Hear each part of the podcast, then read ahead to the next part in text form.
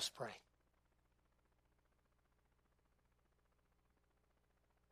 Heavenly Father, sometimes we get so, so wrapped up in those things going on around us negative things, difficult things, painful things, hurtful things that we forget that there is always that hope that is in Jesus. Father, we are going to spend these next minutes focusing on how it is we deal with the struggles of life and how it is, too, that we are empowered to trust Jesus, knowing that in Him and in Him alone is our hope. Bless us by the presence of your Holy Spirit and His work in our lives now in this time. Fill this one, even who speaks these words today, that he won't be his words, but yours. Please do not leave him to himself, for if left to himself, he will certainly bring it all to destruction. And this we would pray in the precious name of our Lord and our Savior, Jesus Christ. And together we say, Amen.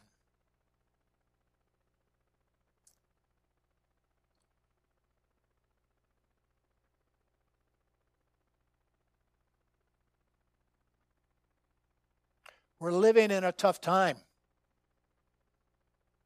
Yes? I mean, we're talking chaos.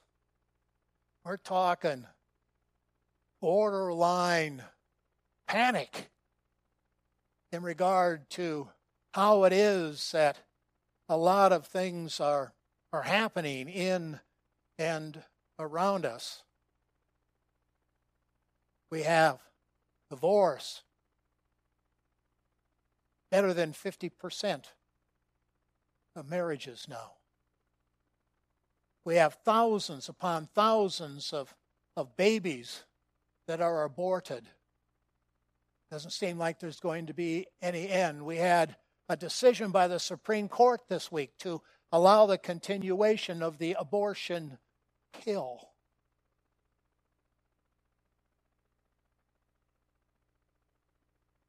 New York City, Los Angeles, Philadelphia, San Francisco, overrun by crime, homelessness, people moving into other people's homes when they are away and, and, and, and claiming possession of that home.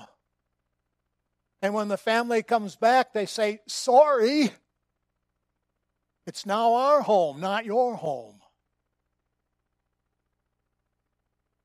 I have a granddaughter who last week, last week, earned a thousand dollars at a tar, at a, at, a, at a Tom's barbecue place. A thousand dollars. I never made a thousand dollars a week in my life. And she's cleaning, not making fun of this, she's cleaning tables and running after people and smiling at them and everything else. Said to my wife, We need to go get a job. Everywhere you look, we're hiring. McDonald's starts you at $15 an hour the best times of my ministry, considering the number of hours I week per work per week, based upon my income, I was just over twenty dollars an hour.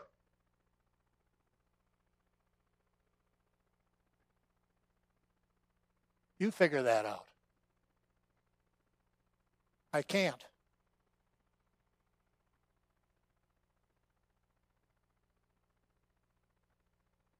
I did kind of chuckle last night. There's a congressperson I understand up in Ohio, senator actually, to be, a senator to be, who is calling for reparations to be given to the folks in the northern states following the Civil War.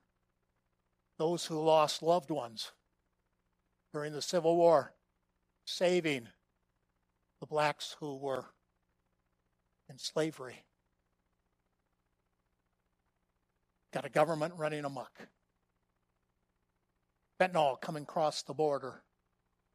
Record numbers of children dying with just tiny little bits of that fentanyl in an otherwise safe pill. I lost a dear friend that way. 24 years of age. Country is a mess. And we look around and we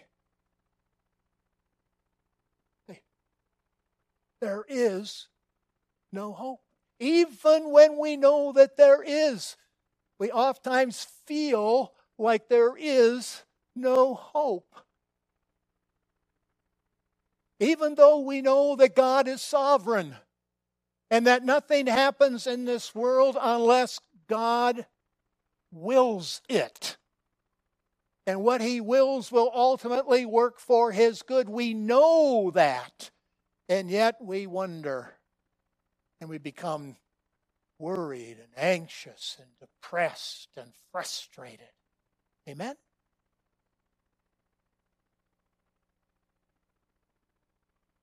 Speaking of my medical situation, I met, Sandy and I met with a pastor and his wife for lunch the other day, and we, we haven't seen each other in over a year. We sat down at table and he looked across the table at me and he says, How's it going with your cancer?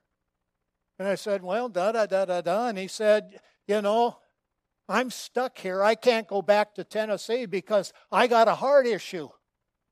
And his wife says, Yeah, and I and I got a thyroid issue. You know, I had cancer in my thyroid.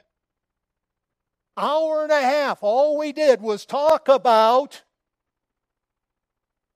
those things that are going to take us out of this world. As though that's something bad. Think about that. We're fussing about the things that can take us out of this world when in fact that's what we want. We want to be out of this world. Amen? Enough is enough. It's crazy. But we hold on and we say, I hold on for my kids, my grandkids. And I do worry about my kids and my grandkids. I mean, much of what we're talking about here isn't going to impact me. If they go to all electric cars and they're going to have to just trash their gas vehicles, that's going to be a long time after I'm gone. I don't have to worry about that, but they may be the ones on bicycles and walking and taking the bus. And I want that for them. I worry for them too. Where is the hope for them in their 20s? They're committed Christian young people living in a country that is becoming less and less Christian by the day. Are they going to be persecuted? Are they going to be put asunder? Are they going to be locked away? And the list goes on and on and on. Worry and worry and worry we do, even though we know that God is somehow in control. It's actually always been that way. Been that way since the fall. Abraham was promised that he would be the father of a great nation. Well, in order to be a father of a great nation, you have to have an offspring. He looked at his wife, his wife looked at him, and she said, It ain't happening, honey. So go into Hagar. Lay with Hagar, and she will give you the offspring. That's panic. Not waiting upon the good Lord to do what the good Lord has promised to do. Abraham followed the lead of his wife, as most of us husbands do. I won't name any names. and went into Hagar. And that messed everything up. Amen? We just don't want to wait on the Lord. We want our answers yesterday, and if we don't get them, we feel hopeless. The Israelites on the road to Mount Sinai got a little hungry, went to Moses and said, Hey, Moses, you do know that we were really better off back there in Egypt. At least we had food on our table. Complain, complain, complain. We're going to die here in the middle of nowhere. We're without hope.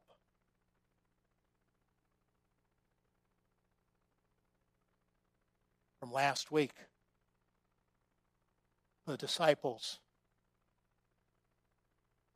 hiding together, all bunched up in the in that room behind a locked, closed door.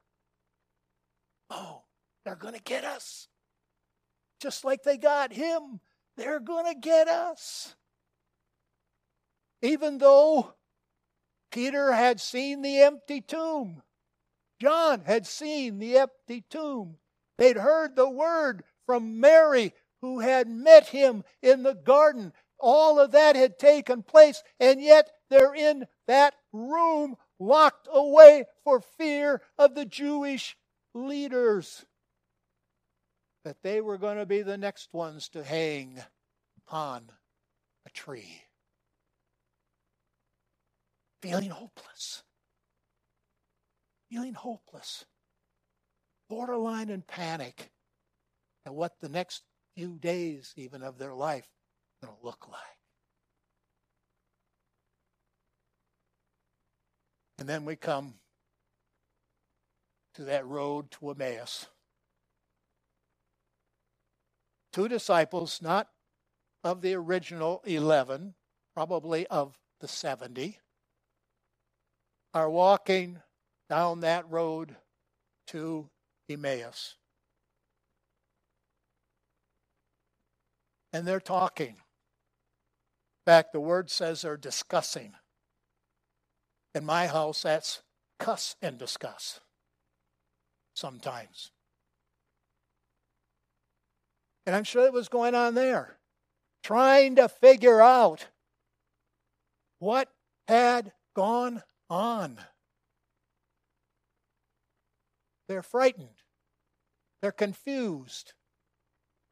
They feel like their whole life has been taken away from them. The rug has been pulled out from under them because this one that they had counted on, this great and marvelous prophet, had been killed.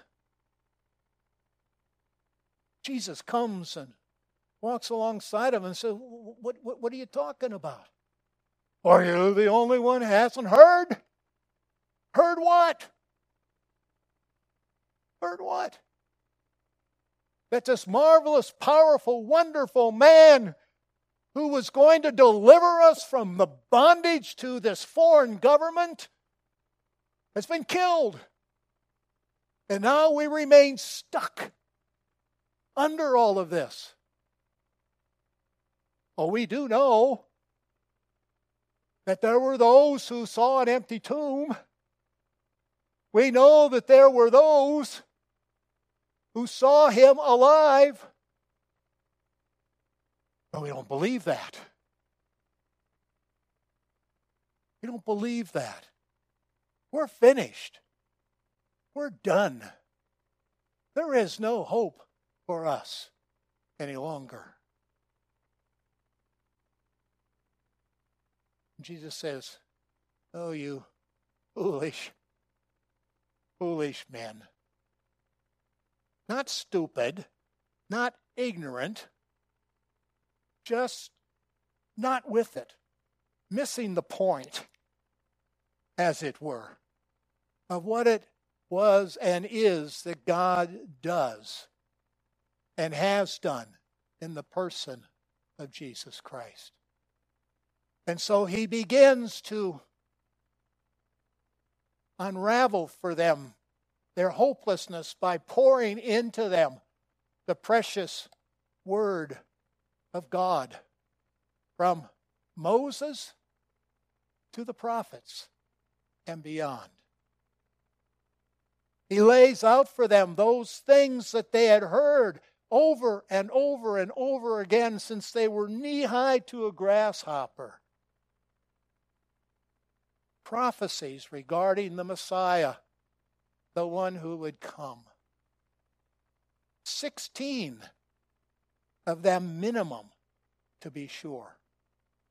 16 prophecies focusing on the Messiah.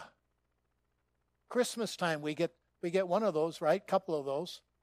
Isaiah 7. And the day will come when a virgin, right, will bear a child, and his name will be Emmanuel, God with us, right? Isaiah 9. Isaiah 9. Wonderful counselor, Prince of Peace. Isaiah 61, where Jesus proclaims even in Nazareth when he picks up the scroll and reads about the prisoners being released. And he says, This is fulfilled in your hearing. Isaiah 53, and I'm going to read this one because I, I want to get every, every word right of it. Isaiah 53 Surely he has borne our griefs and carried our sorrows, yet we esteemed him stricken, smitten by God, and afflicted. But he was pierced for our transgressions, he was crushed for our iniquities. Upon him was the chastisement that brought us peace, and with his wounds we are healed. All we like sheep have gone astray, we have turned every one to his own way, and the Lord has laid upon him the iniquity of us all. Who is that? Who is that, brothers and sisters? Jesus. even in Genesis 3. Genesis 3, we have the first gospel word. God comes and he speaks to the devil, and he says, I'm going to bring enmity between you and the woman, and between your seed and her seed. That seed of hers will bruise your head, the seed of yours will bruise his heel. Now, the heel reference, we, we can move to the cross. But the other one, bruising the head, that's fatal. That means the end the end of his power and reign. Not at that moment, but when the time is right, the seed of Mary, Jesus of Nazareth, the Messiah, will bruise the head of that seed, and that seed will be no longer. Amen? And it will be replaced by the wonder, beauty, mercy and grace of the one who died but is yet alive even unto eternity. Jesus asks the men, He asks them these words Was it not necessary that the Christ should suffer these things and enter into his glory. What's the answer to that? Of course, it was necessary. It was necessary because if it's not done, if it doesn't happen, there is no glory for him. And if there is no glory for him, there is no glory for us. So then we are right to sit at table with our friends across there and bemoan all the little things that are going on in our bodies that are going to send us to the grave. But because He is glorified, we can sit around that table and we can say, we will be glorified also. So these little things going on in our lives, these specks that are running around in my lower body, that means nothing in the overall scheme of things. So don't feel hopeless, but be hopeful, even unto the glory that we know and experience and will be ours in Jesus Christ our Lord. After Jesus left them and they were alone again, they looked at one another and asked each other the question Did our hearts not burn? Did our hearts not burn when He spoke to us these things, these 16 things plus, including the one from Genesis 3? Did our hearts not burn inside? Sisters and brothers, that's the Spirit at work taking the word that is spoken and making it a powerful, having a powerful impact upon those who hear that word. When we hear that Jesus is not dead but alive, it is the Spirit that causes our hearts to burn in joy and in excitement and in hope of what the resurrection means for you and for me. I will tell you what happens sometimes, though. What happens is kind of sort of like when I'm working on putting a fire together up at the cabin when it's six degrees in my stove. And I get all excited because I throw the wood in and I light a match to it and, and voila, I got this fire. And boy, it's a fire. I mean, it's bright red and yellow, and the heat is coming out of it, and the thermostat is going up. And so I get in my chair and I close my eyes and I take a nap. And I wake up because I'm chilled. And I wonder what's going on. I look over at my stove and there's these embers but not a lot of heat. So I get out of my chair, and I open the door of the stove, and I get down on my knees and I go, and I blow on those embers. And as I blow on those embers, the flame begins to go again. And it blows up again, bright red and yellow. And the house is warmed up, and I go back into my chair for another nap.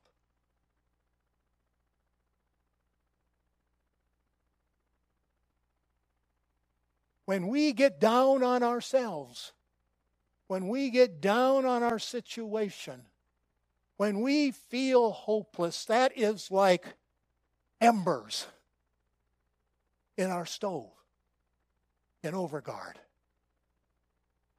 But God in His Spirit comes in. And He goes,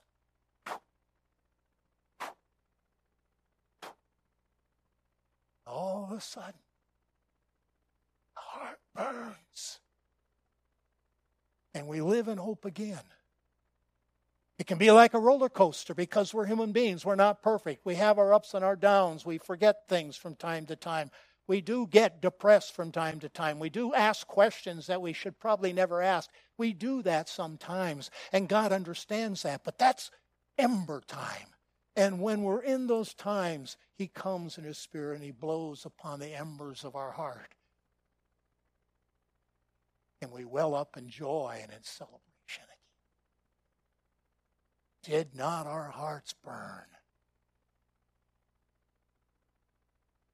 That's the way we want to live, isn't it? With hearts that are burning.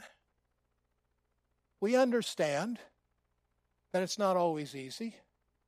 We understand that we'll miss the boat from time to time. We understand that Jesus will come and speak to us sometimes. Hey, you foolish person, what's wrong with you? That'll happen. But there's always the ember, and there's always the Spirit blowing on that ember to bring us back into that powerful realization and hope that we experience in Jesus Christ. So, three things. Number one, God does not wait for us to come to Him. Just like Jesus going to those two individuals on the road to Emmaus, He comes to us. He walks alongside us. He meets us where we are. He deals there with our pain, with our suffering, with our questions, with our doubts, and all of those things that are going on with us that have caused us to be ember like. He comes to us and deals with us on that level. Number two, in that process, he rekindles in us the hope that what might otherwise be lost for eternity. He rekindles it. He makes us whole again in our relationship with Him. He forgives us our sins. He sets us up on a new place, on a new path, moving in a correct direction that leads to Him and to Him alone. And number three, as we are rekindled in heart and in mind by the power of the Holy Spirit, we are then restored in that hope that is ours unto everlasting life. That's good news. Amen?